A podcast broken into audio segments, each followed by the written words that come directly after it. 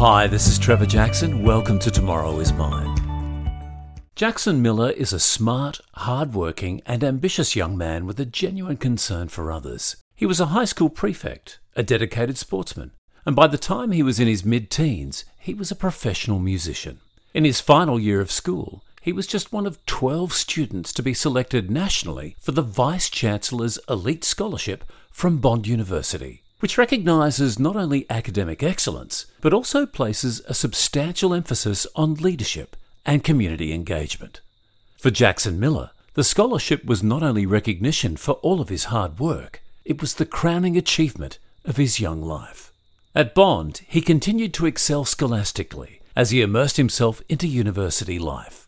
Jackson's achievements included establishing Bond's first women's soccer team and a running club that helped 40 people compete in the Gold Coast Marathon, while still managing to find time to volunteer and mentor his fellow students. In Jackson's words, he found it almost impossible to say no to anything. Last semester, it all came crashing down for Jackson when the realization hit him that he'd been trapped into a relentless cycle of overachievement, where he no longer understood what his real motivations were or why he was constantly trying to do so much. He turned his experience into a positive solution by assisting in the release of the Building a Better Bondi program, a holistic character development program to help others under stress, while also advocating for his peers on academic committees and in launching his own startup and podcast. Jackson Miller, welcome to Tomorrow is Mine. Tell me about your interest in this podcast because you approached me. Tell me a little bit about how you found out about the show. I, I, did approach you. Thank you, Trevor. It's a pleasure to be here. I'm really humbled by the opportunity. Um, so I, I, found it online. I saw, was checking out Study Gold Coast resources, and yeah, saw Tomorrow is Mine. Really connected with the idea of empowering young leaders of the future. And I thought that perhaps some of my story might help others in situations that I found myself in in the last sort of 12 months. And so, yeah, that's I reached out. Um, really enthusiastic about the opportunity to, yeah, hopefully share some lessons from, I guess, a place of vulnerability, of um, struggles of overcoming those challenges and feeling like I'm at least on the positive side now and yeah, being able to grow from that. So it's a pleasure. Thank you. really cool. Me. No, my pleasure.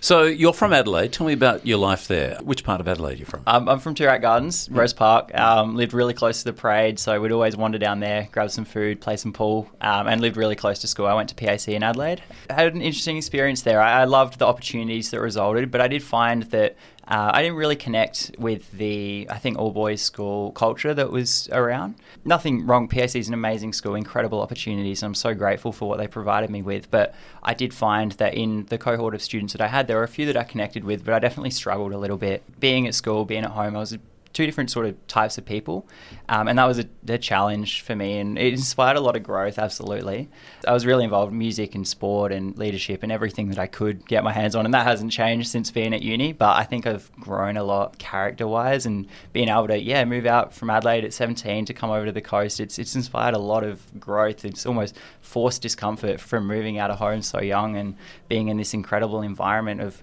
people who are so driven, so inspiring, so motivating. Um, but I, I, I, love my time in Adelaide. Well, it's interesting because you're talking about, um, if I'm correct me if I'm wrong, mm. that you're you had this kind of not an outsider mentality, but that you didn't necessarily feel like you were part of the the greater student body in that sense that you didn't feel that connection and yet you took on all these leadership opportunities and you're very involved in sport which is obviously about teams but yet you still felt maybe that you what square peg in a round hole kind of thing? Or? Yeah, yeah, perhaps. I think um, I was really passionate about everything that I did do, um, whether that was sort of leading soccer clubs and you know playing and running and performing and music, but.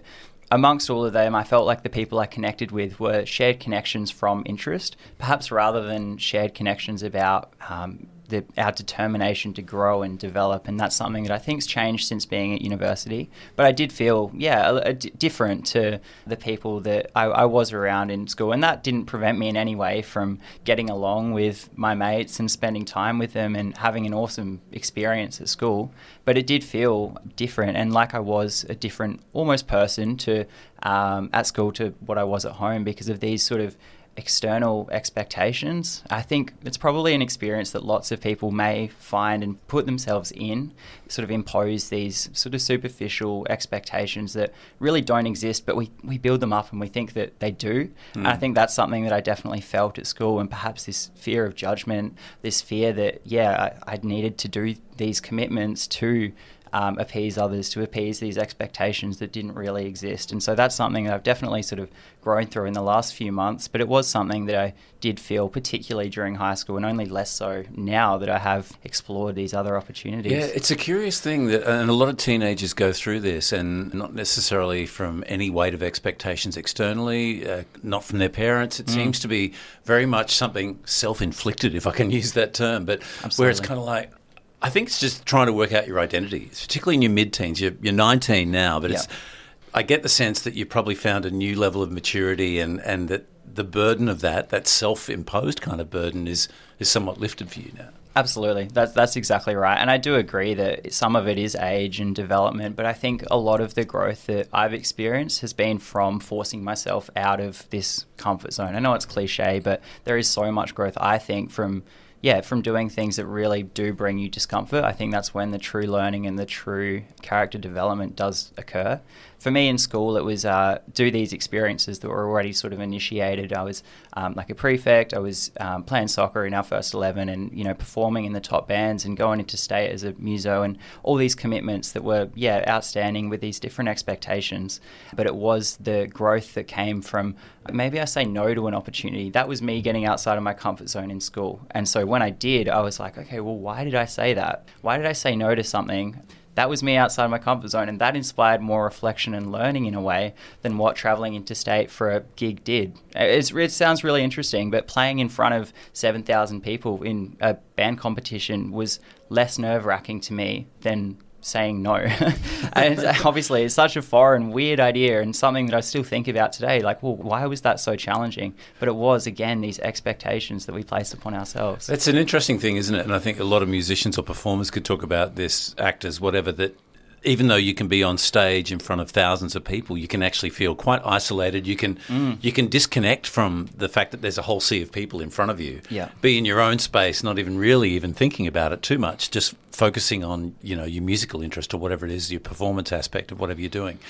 But put yourself in a personal situation that's a little bit awkward or uncomfortable there's no kind of barrier. There's no kind of protection. There's no bubble for you there. There's not, and you're you. You're you making that decision. Fully exposed. You, yeah. When like I'm a drummer, and so I visualize, I think through every single move of my hands, of my feet when I'm playing a song, and I've done it a thousand times. I can do it with my eyes closed because I've prepared so well. And perhaps that's why it's the preparation that, yeah, I guess prevents poor performance. But when I'm sitting on stage, or sitting behind the kit, I know exactly where I'm moving. Saying no, I don't know what's going to come as a result of that. I don't know how people are going to react. And I guess I place so much emphasis, external emphasis, on what others would say, how they would think that that terrified me so much more than if I was to make a wrong move, if I was to hit the snare instead of the hat, and the sound that that would make. Maybe that's going to be, you know, it's going to have a catastrophic effect on the song, perhaps. But that terrified me less than the possibility that people would react poorly or that I wouldn't satisfy what they wanted. And it was only from realizing and focusing on what was truly important to me and accepting that the people who I care about and who I do want to have a strong relationship with won't mind if I do behave in the way that is true to me. They yeah. would care more if I wasn't being true to myself, and they wouldn't mind if something I did was, you know, frustrating for them because they'd accept that that's part of the journey that it was and that I am on, rather than the fulfilling this desire that doesn't really exist to satisfy them. Again, this is something I think that is common to a lot of teenagers to varying degrees. And I think when you're in that space, you think it's just you. But then with age comes experience, and you realize that the best part about getting older is you don't give a damn about what anyone else thinks about you. Absolutely. Yeah. And there's so much power in realizing that and accepting yeah. that. And I think it does, as you say, come with age. Uh, it also does come with throwing yourself out there and accepting. If I'm unapologetically authentic and if I'm my true self, and I present myself with vulnerability, with, with authenticity, with the courage to absolutely trust the values that I hold important and who I am, then it doesn't matter what is coming from the outside. I know I'm preaching this sort of message that's always promoted, but if you truly do accept and believe that, that's how I've got through this tough journey that has been the last six months in particular. And I know that now, where I'm sitting where I am, I wouldn't be here if I didn't accept that and truly believe that. And so, just the opportunity to be here and the power to be able to preach those words is me sort of accepting this new journey, which is being unapologetically authentic, is being proud of who I am and open about it and vulnerable with my story of this sort of suffering, this two two different people that existed within school and appeasing these external expectations. Having now overcome that and being able to talk about it, I hope will yeah help people in feeling the same sort of courage to be vulnerable, to be authentic, and to be themselves in any situation that does present itself like that. No, I don't see you as delivering a sermon at all, Jackson. not at all. Let's let's talk about how you got to the point of where you are now and mm. this a particularly challenging period in your life. At school, you excelled academically. In fact, you were offered a scholarship, the Vice Chancellor's Elite Scholarship, no less, from Bond University. Only, I think, 12 students nationally were offered this.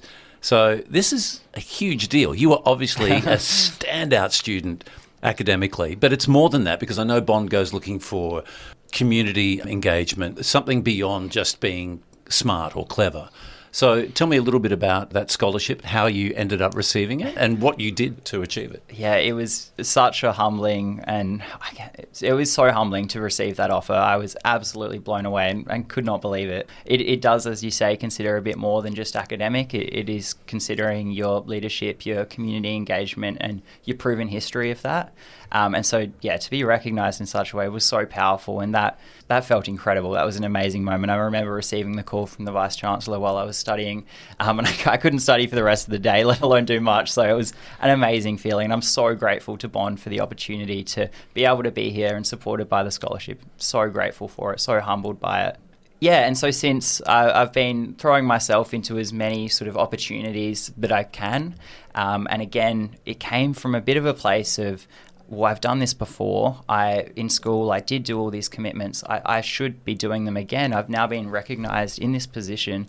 I felt like I had to and should be sort of giving as much as myself as I can to the university to, I suppose, give back for what they've given me. And on that sort of journey, I realized that perhaps again I was living into and playing into these expectations that others may have placed. So, uh, but don't get me wrong, it was it was very rewarding, very satisfying along the way to be able to make these sort of changes within the university and have an impact on other students' lives. And it has been, yeah, a phenomenal sort of experience so far. I've loved my time at Bond. So, yeah, as you say, it wasn't just about academic excellence; mm. it was about leadership. You'd been a school captain, you'd prefect, yeah. Uh, prefect, I beg your pardon, and you are a drummer. Is it true you made your professional debut at the Adelaide Fringe Festival? Is that right? I did, yeah. How'd you find it, that one? I did. I was really lucky. Um, there's a funny story behind that if you'd like to hear it. Sure. My, um, yeah. my parents went to, Michael Griffiths gave me my first opportunity, um, international cabaret performer, and my parents went and saw his show. And during the show, he spoke about how his drummer's going on a holiday for a couple of weeks and he's going to be missing one for the show. So parents came home home and they told me, I was like, oh, like, should I send him a message? Like, what should I do here? And so I wrote him a letter, and he, he lives two houses down. I dropped the letter in his mailbox, said, please. So, so like, you knew him personally? I, would never met him. No. Really? And yeah, even though a couple on, doors down. And I know, right? There's only a few houses there, but yeah. So I wrote him a letter, said, put my number on it. I said, please, uh, like, I'd be so honored. Just let me play for you. And so I dropped it in his mailbox, and I was terrified. Like, that was the big step for me. Again, this was jumping out of the comfort zone. And so I dropped the letter. A couple days later, I received a text from him. He's like, all right, come over, show me what you got. I'm like, oh my god, I have to practice. Like jumped on the kit for the and next how, two days. How old straight. were you then? This was, I think I was sixteen. Yeah, uh, you know. so he, he absolutely backed me in. I didn't give tell this him, kid a chance. I yeah. didn't tell him my age. I didn't tell him I was in school. I said I've done these gigs in front of all these different people and performed with these musos, which I had, but yeah. he didn't know that they were just sort of school performances that these people have been invited to, and so. And you're quite tall, so you could yeah. pass for an older. You could have passed Perhaps. for an older. I, I think he'd seen me running down the street, and maybe he's okay. So he's he's around anyway went over and he yeah invited me over did a little sort of audition played a few songs and I, I, looked over I saw his face I was sort of glancing at him every few bars and like oh you know what's he going to think of my playing and then like sort of just stopped ended the first song and he's like all right, we can work with this. You're in. I was like, wow, like that. Yeah, Yeah, yeah. incredible. Wow. Um, and so I was really lucky. I got to play a few shows with him, and this show, I should say, it was called By Request, and so it was a pretty different experience for me because we literally responded to song requests from the audience. So this is this is a cabaret performance, So it could be completely anything, improv, yeah. could be anything. Yeah. It's like how do I how do I prepare for this? It's different. There's no sheet music. There's no sort of prior rehearsal. I literally showed up for the gig, uh, other than this sort of sound check. Showed up for the gig, introduced myself properly to the bassist. Her name was Flick, and Michael. I knew obviously, but properly had a chat literally half an hour before we started performing, and then we had a few songs that we'd practiced. But other than that, it was okay. Here's the song, play. I'm sitting on stage as this 16 year old in front of this big sort of audience and terrified. And Did he know how old you were at this stage? Didn't tell him. Didn't Wow. tell him. Because I'm thinking, like, you know, if he'd known how young you were, he might have wondered: Has this guy actually got a broad enough repertoire? Could, Yeah. Does he know enough stuff that we can pull this off? I was just listening every recess lunch at school. I'd go to our band room, sit behind the kit, and just listen and try and play and respond. And so it was completely on the fly. And it definitely taught me a lot in, you know, okay, improv, here we go, not only in terms of music, but in terms of trusting your ability, backing yourself. I learnt so much from it. And he did admittedly tell this story of this 16 year old kid that dropped a letter in his mailbox and now he's on stage at every performance that we did. It's a great story. Um, and- but who writes a letter these days? Yeah. Gets me. It's like you're 16. You don't write letters. People who are in their 60s don't write letters anymore. I didn't have his phone number. I had to contact him somehow. So That's really charming. It's a great story. Yeah, Absolutely, So you yeah. went and played with him, but you said you had played with other musicians before that. So you'd had some I had, yeah. So we had an awesome music program at PAC, something I'm so grateful for. And I was really lucky to be involved with some of the leadership with that as well. But we performed at Generations in Jazz, a band competition down in Mount Gambier. In my final year of school, we won it. And that was incredible because we're not a, we weren't a specialist music school. We don't have time set aside or anything like that for rehearsals during school time, like some of the other schools do and are known for. Um, and so for us, I still remember that feeling when it, we were called out. Everyone in the school like jumped out of their chairs and screaming, and it was an incredible moment. I That's still cool. get goosebumps That's thinking cool. about it, and we've Yeah. got a video that captured it, and that's a motivating. That's if I ever need to pick me up or cheer, you know, that is powerful to nice. embrace that moment again. And so I was really lucky to perform with other musos through that. And so I'd had grown a lot. And it was that opportunity that Michael gave me that then encouraged me to, um, again, just send a cold text to um, another sort of music connection from a different school in Adelaide, staff member who was part of Baker Boys Band. Right. Um, and so they're a Australia wide organisation that do do. So you, um, did you play with Baker Boy? uh, not Baker Boy, Baker Boys Band. Oh. So they're a, a private function group um, that Oh, do okay, right. similar to Michael in the sense that I get sent a gig request. If I accept it before anybody else accepts it, I'm on. Okay. And Is this I, more like the Fabulous Baker Boys, as in Jeff and Beau Bridges' film, where they're doing a lot of jazz standards and that sort of thing? No, um, Okay, again, no, different. to- yeah, that's okay. okay. Um, so Trying to work out where they're going. Yeah, okay. yeah. So like pr- they're a private function group, contract musicians. Okay. Who, uh, for me, again, is this? I don't tell anybody my age. I don't need them knowing that I'm this young, and so I show up at these gigs. And one in particular was down in Mildura. So we dad drove me with the van and the kid in the back, and I was this this young kid that then showed up at this wedding with. I don't know, maybe 300 people around. Incredible moment. I was terrified, but we literally got to the wedding and I shook the hand of the other seven musos that were playing this gig and introduced myself half an hour before we started playing our three hour long set way, yeah. of songs that again no indication of what we were playing prior i just introduced myself to these completely new strangers these new people and then the lead singer started playing a song and i was expected to then sort of recall exactly what song it is know what groove i'm going for and How can they hire you when you haven't rehearsed with them? yeah, It's that's that's just how they work. That was their job, and so I was I was so lucky to be a part of that and do a few gigs with them. I'm so grateful for that opportunity. I drew so much confidence, not just in my drumming and in my music, but in Mm. other areas of life, in trusting myself to Yeah. perhaps do something like this and be confident in telling my story on the fly as a result of the opportunities that yeah Michael was able to give me. And there's so much that's come from that. It's very impressive. I'm not sure about the laws in South Australia, but did you have any run into any issues in licensed premises? My given dad was there, yeah. Dad's dad hung around and kept an eye, but it's like your personal bodyguard. No. It's like, you know, my minder. Yeah. Wow. Getting back to the Vice Chancellor's Elite Please. Scholarship, that's one of the things that Bond looks for. You know, what do you do mm. outside of school? What are your mm. other interests? For you, you're a keen runner, you're a professional drummer. so, you know, there's that, there's the leadership stuff. So all mm. of that is built into that. Were you interviewed by Bond? You said the Vice Chancellor called you to give you the good news, but were you also interviewed prior to that? or- I was. They flew 20 of us in my selection year to the Gold Coast, and we were doing these, I guess, psychometric assessments, these uh, team building activities, a range of experiences that were very confronting for a 17 year old at the time to. Yeah, in a different daunting. city Yeah. for the first time to meet this incredible group of people that experience for me was phenomenal because it was school captains from schools all around australia these high achieving students who are yeah at the top of their cohorts in everything that they do and they weren't just outstanding academically these were elite athletes you know national level again sort of musos and performers performing art like incredible cohort of students that they'd selected and so i was sitting there i was like why do I deserve to be here? How is it? How is it possible? How have I got to this opportunity? And so, yeah, they were doing this really intense assessment, completely new experience for me. And I think that the power, or something that I've always had in those experiences, is the opportunity to, I guess, separate myself from it and be, as as I sort of mentioned, just grateful for the opportunity to be there because I think that in being grateful for it, in being, I guess, humbled by it, in being so excited by the opportunity to do so, it does for me take away the nerves of what I was feeling. Don't get me wrong, I'm still terrified and was terrified of it. And just thinking about it, it's like, wow, that was crazy. yeah, but everyone But- is. We're human. Like, you know. and and just acknowledging that and then being excited about it. It was always my nan always said like, "Oh, like I would wish you luck for your exams, but I know you love them." And I said like, "Yeah, I do. It's an opportunity to to prove to test myself and to see what like I am capable of." That's sort of the mindset that I always had going into this assessment because I guess at the end of the day, maybe it comes back to that expectations thing again, but I hope that I can just portray who I am.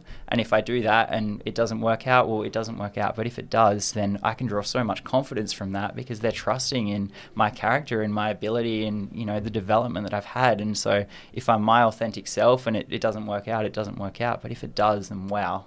Would you call yourself a perfectionist? I mean, you're talking Yeah. about high achiever here, but I'm trying to get a sense of where this comes from. Does it come mm. like are your parents similarly geared, or like where does this come from? Do you think? definitely something I've considered. I, w- I would classify myself as a perfectionist. It certainly, again, does come through this appeasing of external expectations. My parents had humble beginnings. My dad didn't finish high school and he went into a panel shop, and from there is just is his work ethic, which I admire the most. And he's phenomenal in how hard he's worked and where he's been able to get. He now manages in Adelaide. And he's got three crash repair branches under the Runner Crash Repair Group. And my mum, she's a nurse, and so she has had some career change. She's at the moment administering COVID vaccines, but works as well with, or at least used to most of the time, with mums in postnatal depression. Um, and so it was a it was a challenging and I guess stressful environment at home. Both my parents being in yeah stressful jobs completely different areas but dad with managing his employees and attempting to resolve conflict and tension without necessarily a, a leadership background. And i see him as a, just a hard worker who absolutely gives everything. And then mum in this situation where she's looking after not only these mums who are struggling mentally, but also these young babies who aren't getting the support that they need. So then when we get home and, you know, I'm having this challenge at school and my younger brother at the same time, like it was a challenging environment. It, there was a lot of complexities to it, a lot of sort of moving parts because we're all in these stressful environments. You know, it's stressful being a teenager in high school and trying to figure out who you are and go to soccer practice, to go to band rehearsals, to go to leadership meetings, and to do all of that. Yeah, I was definitely wired to, I guess, be a, almost a different person in different situations. I think that probably plays into this desire to, yeah, to appease these external expectations or to perfect everything that I can do. But it was definitely the work ethic and the ability to sort of emotionally empathize with people that I got from my mum and dad, respectively. Yeah, very interesting. You've obviously given it a great deal of thought. Just getting back to the Bond situation, hmm. had Bond University been on your radar before the scholarship opportunity came up, or no? It was a careers night that our careers counsellor at school organised where I first heard about Bond, and it was that personal conversation that I was able to strike up with our regional manager. His name's Scott Williamson, who um, he was just interested in what I was interested in, and he wanted to know, and he wanted to know my why, my purpose, my passion, and for him to be able to ask those questions before asking, well, what university do you want to do, and what what do you want to do you want to go to? Sorry, and what do you want to study? I thought that that was powerful, and so we got along really well, had an amazing conversation, and as a result of that, I threw my hat in the ring for the scholarship. Never thought in, in any way that I'd be able to, let alone go to this selection weekend, but get the scholarship. I, that was just out of this world to be able to um, yeah come up with that somehow. But yeah it was that it was that conversation and that interest and I think that that's something that I've tried to take in every conversation that I do have with people. It's yeah I ask how you are and then I ask like what are you doing for yourself this week or what are you passionate about? Because I think that jumping to that core of people's being it shows a lot more care and it's it's powerful if you then understand their why. Okay. So you get the phone call from the Vice Chancellor, which is an honour in itself, obviously a very busy man. So you jump on the plane, you fly to the Gold Coast, a city where I presume you don't know anyone. I didn't know. Tell me about that feeling of what it was like when you arrived here, that you've got this scholarship now, that you've got this career pathway that you've obviously thought through that where you want to go, how you want to do it. What was that like when you arrived here? It was overwhelming, absolutely. I'll be honest. At 17, moving out of home to then go into this university environment, it was yeah, it was confronting. There was so much support offered and all these opportunities, which I'm sure I'll talk about shortly but it was scary. And I think I didn't probably acknowledge the scariness and the challenge that it would bring. I just sort of got on with it. And I thought, well, this is my life. I better dig in and make the most of it. And so that definitely, again, played into all the commitments that I involved myself in and the opportunity to meet people in student accommodation, to play in different sporting teams, and to perform and compete in different ways, even academically. And so it was the challenge that I think perhaps many people may not accept of moving out of home is like it, it is a big deal. And so for me, it was distracting myself from that challenge by throwing myself into other experiences. But I think looking back, I wish that I acknowledged the challenge that comes with moving out of home and the extra time that that perhaps takes, even if it is living in supervised university student accommodation. There's still, you know, the stress of, oh, well, damn, there's my family aren't there to you know ask how my day was, and I can't ask them how their day was and have that chat. As much as I always know that they're a phone call away and will always answer my call, it's definitely something different that yeah was was confronting and challenging. It's a tough thing. You can have all the support in the world, and, and there is a lot within mm. your university, but also through the Gold Coast Student Hub and various other facilities in the city to help students like you. But it's still the reality of being a 17 year old, moving out of home for the first time, moving three states away yeah. to a city where you don't know anyone. It can be incredibly daunting. When you had those moments and you were really struggling, how did you cope? What did you do?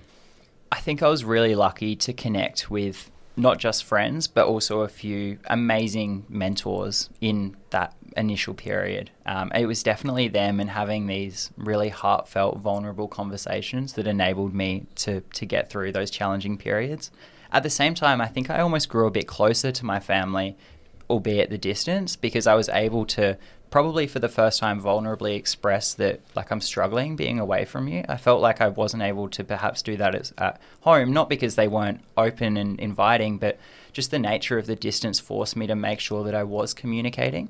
And so sometimes I think that it is that almost sort of forced separation or forced discomfort that can encourage some more efficient communication and more powerful communication as well. So it was that those mentors that were then asking me like, "How are you?" I would say, "Good." And they say like, "Like, how are you really?" And it's that second follow up question. It's so powerful. I'm wondering because I know that you threw yourself into so much uh, of university life maybe it wasn't consciously, maybe mm. it was subconsciously, mm. a kind of substitute for not having your immediate family present. It's just like, okay, I'm just going to immerse myself in everything. I'm going for it. This is a huge adventure. I'm up for whatever's going, and I'm going to sign up for just about everything that I yeah, can. Yeah, I, I, think that's exactly right. It's something I have thought about a lot. I think what would also play into it is the desire to give back to the university for giving me this incredible opportunity. It was a bit of guilt for leaving my younger brother behind, who's still in Adelaide and is in year 12 at the moment. Yeah, moving away from my parents, I felt like, oh, like not only do I want to sort of distract myself, but I also want to make them proud. And again, these are expectations that perhaps they, they never they don't expect me to do anything like that, but I felt like I had to. And so I did throw myself into everything, whether that was soccer, of running, of music, of different leadership groups and academic committees and a few other things in student accommodation and all, all those sort of experiences that were, yes, perhaps sort of replacing what had then you know become missing in my life. But it wasn't just that you joined groups; you started groups. Now you started the first women's soccer club on Bond. Is that right? Yeah. So we had we had a men's program running, and at the beginning of the year, when I was in a position to launch this, I applied for a, a COVID kickstart grant for um, soccer club for sorry for the community, and then uh, applied that to the soccer club, um, and we started our first women's soccer team, who just recently um, were recognised minor and major premiers, and our coach got coach of the league, and we got player of the league as well. So it was an incredible culture to be able to have an impact like that. Um, and it wasn't just that one. We also started a I started Bond Run Club, and so that was fantastic to connect people to get outside. I'm studying exercise science, and so I know the power of exercise and the connection that can come from it. And so yeah, we do a, a, weekly run, and it's a great opportunity for people to just get outside, meet others outside of sort of these bubbles that we live in of our degrees or of our residential buildings and current friend groups. And so started that up, and that's been incredible as well to just to see people from different degrees come together and meet each other. That it was so powerful, and we were able to run the Gold Coast Marathon when it got cancelled. I organised it to be on campus, so a couple mates and I who were doing the full length, we ran this 1.5k loop up and down campus campus to get it done because everyone was sort of there and we had a little cheer squad going. It was fantastic. And there's so much power, I think, in this almost collective suffering and the bond that it can inspire. And so to be able to do that was was incredible and that felt amazing. That's extraordinary. I'm just in awe that you out of your comfort zone, yes, but out of away from your family, away from everything. You are starting these things that you are still only a very young man, and yet you've taken the initiative to do this. And this is exactly why Bond would be interested in you as having you as a student because you do have that drive, you have the capacity to do that, um, the ability to see that. I mean, you started a women's sporting team, like, you know, yeah, which you would not be able to play for, you know, so that you have no vested interest in that purely for altruistic reasons. So it's an extraordinary thing to do. No, thank you. I, I really appreciate that. It was just something that I guess I saw was missing. And so I was really lucky to, again, have mentors to speak about this sort of thing with, and they helped me refine well, what would it actually look like? What would the planning be? What would the time commitment be? And without them, I know that I wouldn't have been able to be in a place to think about starting them, let alone actually put in the steps to be able to launch this club. And yeah, obviously, I'm so grateful that it's turned out well, but it easily could have not gone so well. Yeah, now, one thing I understand you're also looking to start your own podcast. So I'm wondering, am I going to have competition now? no. is that true? It is, yeah. I, I hopefully it's sort of emerged, but I have a passion for learning and engaging and hearing people's stories and their why. And so, with a best mate of mine, we're yeah considering start launching this podcast, focusing on learning from those who are smarter and more experienced than ourselves, because I do believe at my core that we can learn something from absolutely everybody. And so that's what the podcast will be focused on. Yeah. Fantastic. And will it be purely for Bond students or are you No, looking, absolutely. No? We'll expand to the community. Um, hopefully have some guests who are at the peak of their respective fields, but not necessarily career or profession wise, just peak in, say, resilience. They've overcome some really significant challenges or have an amazing friend who I see as the most authentic and unique and sort of demonstration of what authenticity is. And so I would just like to invite her on the podcast and have a conversation about how she's able to be that type of person that she is without fear of any judgment. It's conversations like those that I suppose focus on more holistic learning and development than just, um, okay, well, what do you want to do with your career? I think are really important and really important for young people to have because that's something that I've learned is that there is power, yes, of course, in thinking about how your career will progress. But if at the same time you're worrying about and considering your growth and your character development and your more, I guess, holistic focus on what life is and what it looks like, then there's infinite power in that. Speaking of careers, we haven't really talked about your choice and why you chose exercise and sports science at Bond.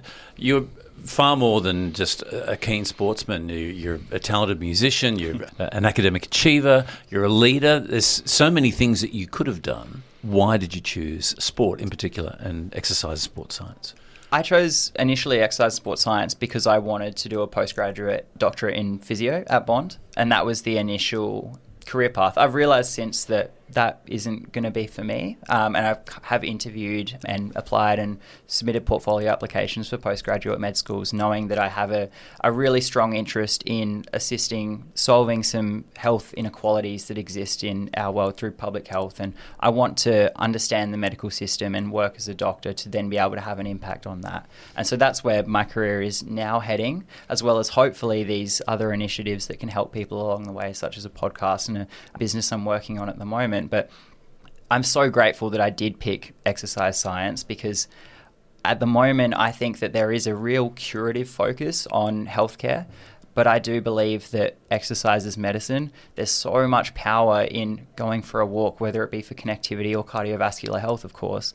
And so I think that if we can advocate this exercise as a prevention and encourage everyone to get outside a bit more, to, to move, to sweat, to connect with people, then our healthcare system could improve drastically and, and have such a strong impact. And so I'm really grateful that I chose the course that I did, and especially at Bond with the opportunities that have resulted and the growth that I've experienced. And perhaps in other degrees, I mightn't have had the time to engage with all these other opportunities. So I'm so grateful to be on the journey that I am. And I've made some incredible relationships, had some incredible friendships through the cohort, as well as relationships with amazing lecturers who have done their own research. And it's been a fantastic journey through Bond.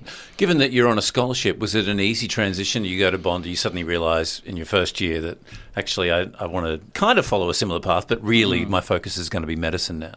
Yeah, they were really accommodating with the consideration that I might change in the future. They certainly accepted my initial application into exercise science, and it was something that for students on this scholarship isn't as common. We're mostly law grads or students studying biomed, business, commerce. They were the more common choices, and so I was a little bit left field coming in and to do exercise science. It was different. I suppose we do have a lot of academic achievers within our cohort of these scholarship recipients, and so I was coming from a different position of okay, well, I, am passionate about exercise. I'm passionate about exercise as medicine as, and sport. I, am going to follow that passion and I guess trust that it'll take me where I need to go by still backing it in. When yeah, I I guess comparatively the entry requirement ATAR wise for my degree is a lot less than law and what biomed, and so I trusted that it was the right course for me, even though I suppose on paper it could have been other degrees that have a different ATAR requirement.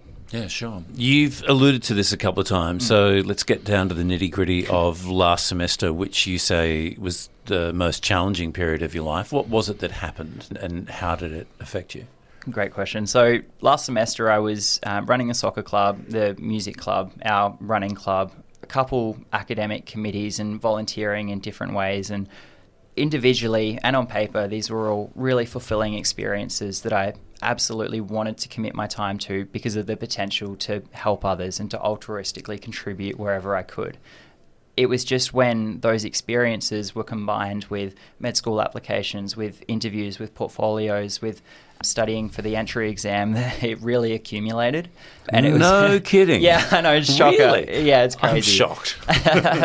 um, and so I went through this really challenging period. I came out a lot closer with my family, with my friends, with the people who are really important to me. But during this time, I was struggling because I felt like I was stuck in this cycle, this sort of inescapable and inevitable feeling of, well, why am I doing what I am doing? It just felt like, you know, my calendar was from 5 a.m. to 10 p.m. every day, and I'm just going to keep rolling through that for weeks. And there was no satisfaction drawn from that. There was no purpose. As much as it was incredible. We've spoken about a couple of the initiatives, starting the first women's soccer team at Bond and the success that, and seeing that grow and how that developed, and same with the run club and the connection. It still felt like everything that I was doing because of the nature of it and just flowing one after the other and no variability or no sort of autonomy over changing those experiences. I felt like I was stuck in this cycle. And so without control or the ability to sort of intervene and do what I really want to do, I felt really down. I, I was really struggling. Um, for the first time, I was sort of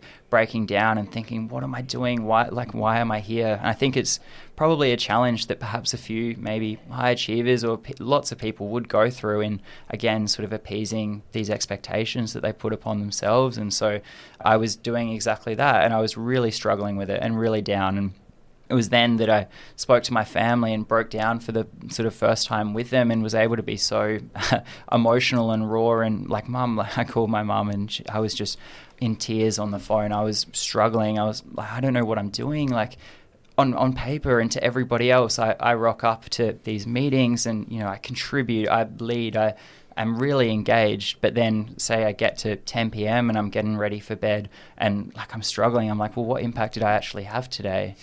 Uh, obviously it's it's different because they see me leading this soccer club, this running club, these academic committees, and offering all these ideas for institutionalized change that are really impactful. But then internally, I was still struggling with why am I doing what I'm doing. So that was the period that I went through last semester of really significant growth and learning from that. But it was really tough. It's interesting you say with your podcast, you're curious to find out the why of mm-hmm. what students are doing, the choices they make. And yet you hadn't considered your own. You're, no, you're, you're interested in everyone else's. Yeah. But when you got to turn the, the microscope inward and then you start to analyze your own situation, you hadn't really questioned it. You're just doing it. You, are right. I, I was doing it because I thought maybe I had to. I was then when I was able to turn and sort of I have recently, and that's why I want to start the podcast and look intrinsically and consider my why. That I was then able to realign and reconsider the purpose behind all of my commitments, and in doing that, I drew so much more satisfaction from everything that I was doing. I dropped a few things, admittedly, and so I, I started these new things like the podcast business and focusing more on the running club and the connectivity of that rather than the regular schedule of periodization of exercise for everybody that was involved. So it was sort of restructuring and realigning those experiences, as well as the support of mentors and being again, unapologetically authentic with who I am and vulnerable in sharing that experience that then inspired so much consideration and so much more satisfaction with everything that I'm doing. And it's been so powerful as a result. One thing that we didn't mention, and I can't believe I didn't think of it because there's only like, you know, just a handful of things that you've been doing that you've achieved already this software business. You you're also launching a software business. Yeah, so Bond has this incredible transformer program, yeah, um, yeah. and they inspire entrepreneurship and mentor you through. And so I have an idea for a business. That's the stage that it's in at the moment, but I've been working on it a lot at this on the side through studying. Because you've got so much spare time to do this. Yeah, right. no, but I love it. I love it. And so it's these commitments this semester rather than last that are really fulfilling, and I don't feel like I'm working, even if I am, you know, studying from or working from 4 a.m. to 10 p.m. It's it's so satisfying, and I don't feel like I'm being burnt out in any way, unlike I was last semester. Because these commitments, like the blog and the reflective writing and this business and the potential podcast, that are satisfying me so much that I'm drawing so much from them and learning so much about myself that they don't feel like commitments or like I am working or you know spending my time doing that. So if we can realign our you know our practices, our commitments to those that which really connect intrinsically, it doesn't feel like work. People say follow what you're passionate about. I think it's so challenging to know what you are passionate about or what your passion is. Especially when you're so young. Absolutely. Yeah, and, and working that yeah, out. Yeah, and we've said that, you know, you, you figure that out as you grow and as you develop and maybe with age as well. But I think that asking, um, we've had a conversation about this, but asking sort of your second why behind what you're doing. It's like, okay, so you're starting a running club. Why? It's like, well, I, I love running. But then, like, well, why do you love running? My reason is, well, I love doing it with people because we have conversations that are more than, I guess, how was your day or how are you feeling at the moment? Like we really dig into what's the true purpose behind. And you can find out incredible things about people when you do have those sort of conversations and Sure. I mean, like back, you yeah. love running. You can run. You don't need to start a club to run. You can just put a pair of runners on and away you go. That's it. Yeah, and I could just text a mate and we can go for a run anytime. But mm when it's encouraging others to explore what running is for them or why they truly are out there because I don't set their alarm for them at 5 a.m. to get them out of bed to come for a run with us. They have to do that themselves. And so if I just encourage them to consider, well, why did you still set that alarm? It's not because I was telling you you have to. You mm. still set it. Yep. Like there's still something internally that, you know, caused that. And so if I can inspire people to consider that, like perhaps I have in the last sort of semester in comparison to the last, and I'd be really happy with that impact. Yeah. yeah. And the nature of the software company, we only really touched on that. What's your vision for that? Or we're not allowed to talk about it because it's still in its formative stage at this point. So, my, my vision, my mission statement with the business is to inspire vulnerability, connectivity, and gratitude amongst our human family that's my purpose. It connects a lot with who I am. So I see this as a bit of an extension to my story. I can't speak too much yet to the structure of the business, but by sharing our struggles and challenges with others and expressing support in moments where others particularly need it, I think we can connect as a whole more effectively and more powerfully than perhaps what current social media enables, which is okay, I like, I'm scrolling through Insta, I like what you've done there. I comment, oh, like that looks like a lot of fun. This is more powerful through shared voice and proper personal connection, I think, that will inspire reflection and gratitude and vulnerability and that connectivity between us, which I think is so important, particularly at the moment. It's something that I value as important because of my experiences in last semester with struggling and realizing how powerful it was to communicate with those that were there for me that I was struggling. So I want to enable others to be able to do that and break down that perceived barrier that we sometimes feel in expressing gratitude and appreciation for others. You raise an interesting point there. You talked about social media, and I wonder whether there's you're thinking around the superficiality of, of mm. the nature of social media that it doesn't really provide any kind of emotional depth or sustenance that there is a problematic aspect of social media and that perhaps creates unrealistic expectations about, you know, particularly platforms like Instagram where everyone's yeah. living their hyper realized perfect life. Yeah, it's the best life, right? yeah, yeah, yeah. Is that a large part of it? Yeah, I, I do want to overcome, I think, that toxicity in some ways that can evolve, even unintentionally, from engaging with social media. And I think the do, the way to do so is through powerful, vulnerable, personal connection and the embracing the impact that our words have. My idea is to involve audio and expressions through personal voice rather than texting and you know scrolling through photos and it's to ensure support's always available from those that need it. But i do certainly agree and appreciate that there is some degrees of superficiality in the current use of social media and it's unfortunate because i think as everybody knows we see these views of people online and even if we are aware that well that's just them sort of their like our expectation of what their life is look like. The reality is very different. I think that everyone is sort of aware of that, but even subconsciously, I think repeated viewings of images like those can enforce these opinions that we have of ourselves that are perhaps lesser, or we see ourselves more like as inferior in comparison to these sort of repeated showings of wow, like look what they're doing. They're always out for coffee. They're always going for a run. They're always exercising. Look at them in their active wear. Like you know, we see these incredible idolized pictures, and they can become reinforcing. I think it's something we're aware of but I do see my idea in business as hoping, and I hope that it can help in overcoming those subconscious expectations that we may place upon ourselves from repeated viewings of those other images that are promoted on socials. From your own experience, you're talking about your own self-imposed expectations mm. and as a high achiever, mm. and not really understanding your purpose, your why, if yeah. you like. But from what you're saying, what you're trying to create here, it's much broader than that. You don't necessarily have to be a high achiever to place unrealistic expectations on yourself in today's world, a very social media driven world. Yeah. Given where you're headed with your software business, what would you say to someone who is struggling, and what advice would you give to them? You're not a professional counselor. Yeah, but, no, I'm not but, in any way. you're yeah. only speaking from your own experience, but yeah. clearly you've tapped into something here. I would encourage those around them first of all. My idea is to encourage those who have the ability to reach out to that person who is struggling to not feel afraid to do so. Say, for example, you're, paid for a coffee, and so you arrive at the counter, and someone you're just told you don't know who it was, but you're told, "Oh, this coffee's been paid for by somebody else in front of you." Like that feels incredible. That feels phenomenal. And then say compare that to perhaps on your birthday where you know that you're going to be celebrated and you are. I would suggest that that unexpected act of kindness is more powerful in a way than the, the support that you're shown on your birthday because it's almost an expectation. And so I want to work to empower those who can say pay it forward or have the ability to, in my case, express their gratitude and appreciation for that person who is struggling to break down the barrier that they may feel or may perceive to do so. And so, if I focus on the people in that sort of ring and network around the individual who's struggling and empower all, like the idea is to empower everyone to not feel afraid to express support, gratitude, appreciation for that person who's struggling. So, if we can tap into them and then you receive that unexpected act of kindness or support as that person who's struggling, that's infinitely more powerful than needing yourself to reach out and to tell people that you're struggling. I would, of course, also like to encourage everyone who is struggling in that moment to just say, like, help.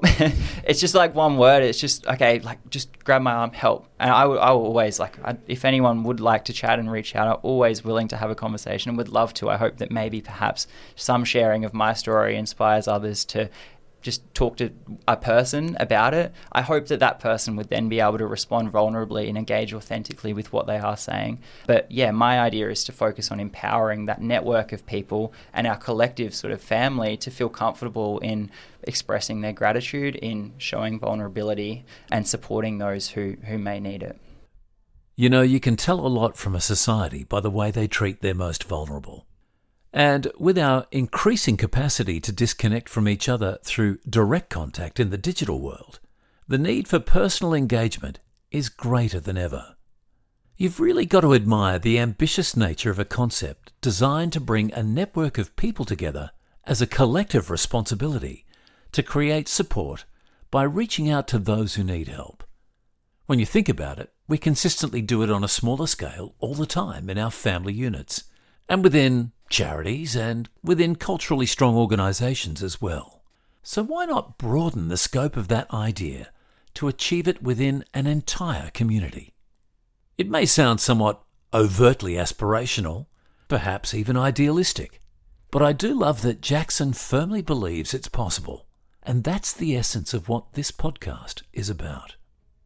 If you'd like to discover the other episodes in this series, you'll find them at www.studygoldcoast.org.au slash podcast. My name is Trevor Jackson, and I'll catch you next time, for tomorrow is mine.